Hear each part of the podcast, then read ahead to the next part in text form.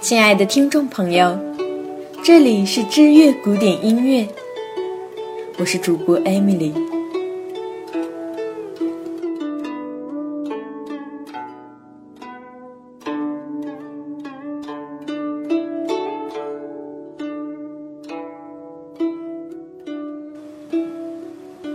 摔碎瑶琴凤尾寒，子期不在为谁弹？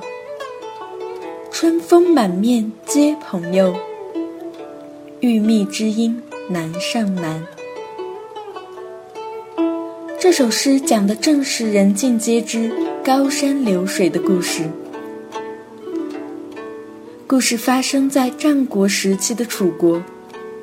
现在这个地方还存在这个古迹，古琴台，又名伯牙台，位于现在武汉市汉阳区龟山西路月湖东畔。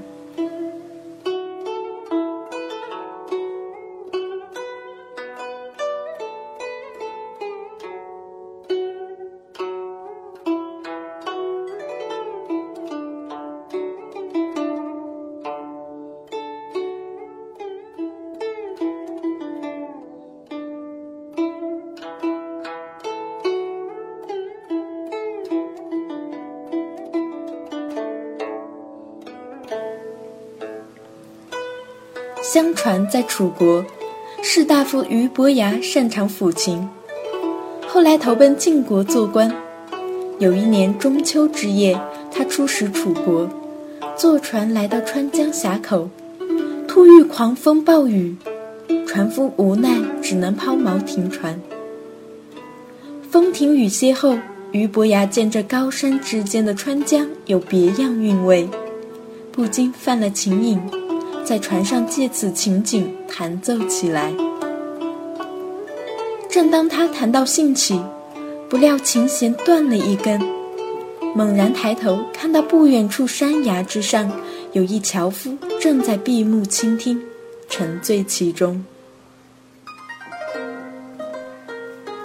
起初，俞伯牙瞧不起钟子期，以为这蛮荒之地不会有懂音乐的人。钟子期见状答曰：“先生不必生疑，小人打柴被暴雨阻隔于此，雨停正要回家，忽然琴声骤起，不觉听着上瘾。”俞伯牙略带傲慢地问：“如此荒野也有懂音乐的人？”子期淡定回答：“大人错了。”如果荒山野岭没有听琴之人，那这寂静的大江之畔又怎会有弹琴之人呢？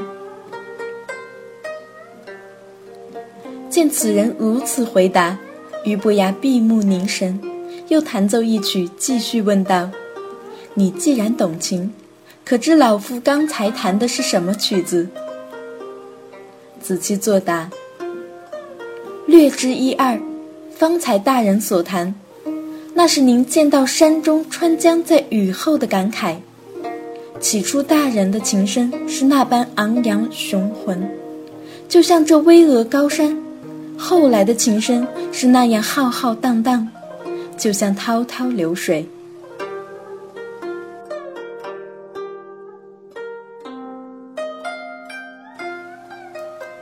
俞伯牙感到十分惊讶。没想到这个樵夫对琴的领悟如此到位，急忙推琴而起，恭受作礼。真是荒山藏美玉，黄土埋明珠。老夫游遍五湖四海，遍访知音，金玉先生，此生心意已了。二人促膝长谈，俞伯牙才知道钟子期虽然是个樵夫。可学识渊博，深谙乐理，是一个有很高音乐修养的人。他不愿意做官，隐居打柴为生。两人意气相投，相见恨晚，于是在这高山流水的见证之下，结拜为兄弟。俞伯牙说：“我与贤弟知音一场。”就把刚才弹奏的那段曲子叫《高山流水》，以纪念你我相识。次日，艳阳高照，汉阳江口两人挥泪分别，约定明年中秋月圆在此相聚。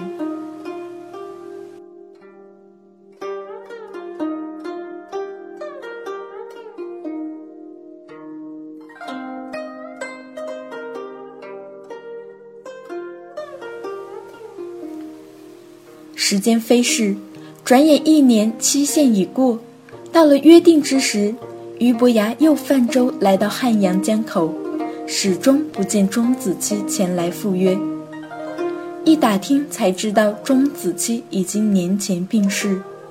俞伯牙顿时热泪长流，几经找寻，来到子期墓前捶打着墓碑：“可怜我遍访天下，遇到知音。”却不料贤弟如此狠心，先我而去，天地不公啊！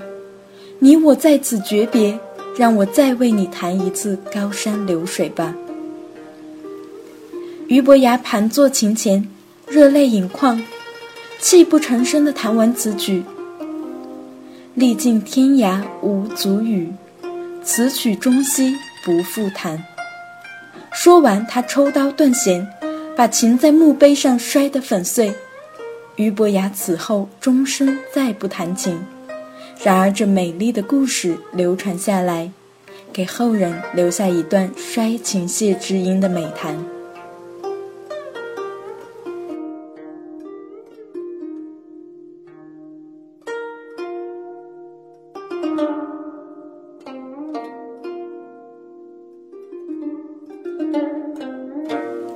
如果您也喜欢本篇书稿，请在微信公众号中搜索“知乐古典音乐”并添加，回复节目期数六十查看文字稿。感谢你听到我，让我们下期再见。